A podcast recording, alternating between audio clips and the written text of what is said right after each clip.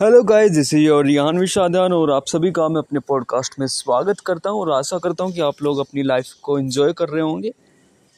और मेरे एपिसोड जो पॉडकास्ट पर आजकल आ रहे हैं और इनको एंजॉय कर रहे होंगे। प्लीज़ गाइस अगर आपको कुछ अच्छा लगता है मेरे पॉडकास्ट में, कुछ आप सीखते हैं तो उसका फीडबैक के लिए आप शेयर कर सकते हैं, क्योंकि जितना ज़्यादा व्यूज़ आएँगे तो मुझे ऐसा लगेगा कि मैं ज़्यादा से ज़्यादा लोगों को मोटिवेट कर पा रहा हूँ। आज मैं उसी बारे में बात करूँगा।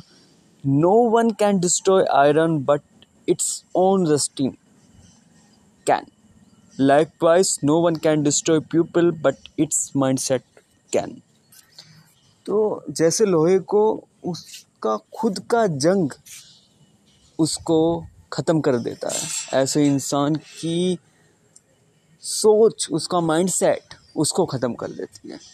तो हर टाइम ये सोचो कि एक तो पॉजिटिव रहने की कोशिश करो। अपने जो फ्रेंड्स हैं पॉजिटिव सर्कल वाले फ्रेंड्स को रखो अपने आसपास, जो आपको मोटिवेट करें। ना कि आप में सत्तर कमियाँ गिनवा दें।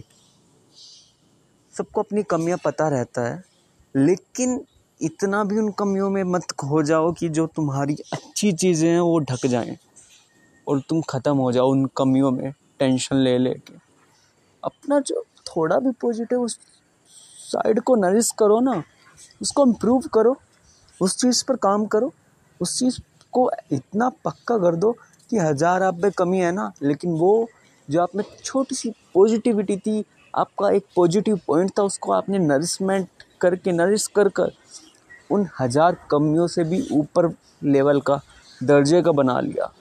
तो कमी आपकी कुछ कमी नहीं है। तो यही है कि अपने आप के अंदर कमियों से ज़्यादा खूबियाँ ढूँढने की कोशिश करो। और आजकल कोई भी ये व्यक्ति, दूसरा व्यक्ति आप में कोई खूबी नहीं बताएगा क्योंकि कंपटीशन का ज़माना है यार। अपने कंपटीशन को क्यों मोटिवेट करेगा? क्यों अपने कंपटीशन को पॉजिटिव रह, रखेगा? तो इसलिए समझदार हो, अपना माइंडसेट बदल लो और अपने बारे में अच्छी अच्छी चीज़ें सोचो। अच्छा अच्छा सोचो।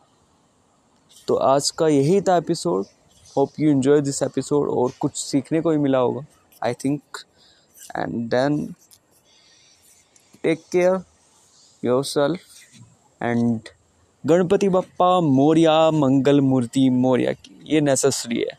क्योंकि गणपति आए हुए हैं, उनकी वजह से मैं पॉजिटिव हुआ हूँ. That's it by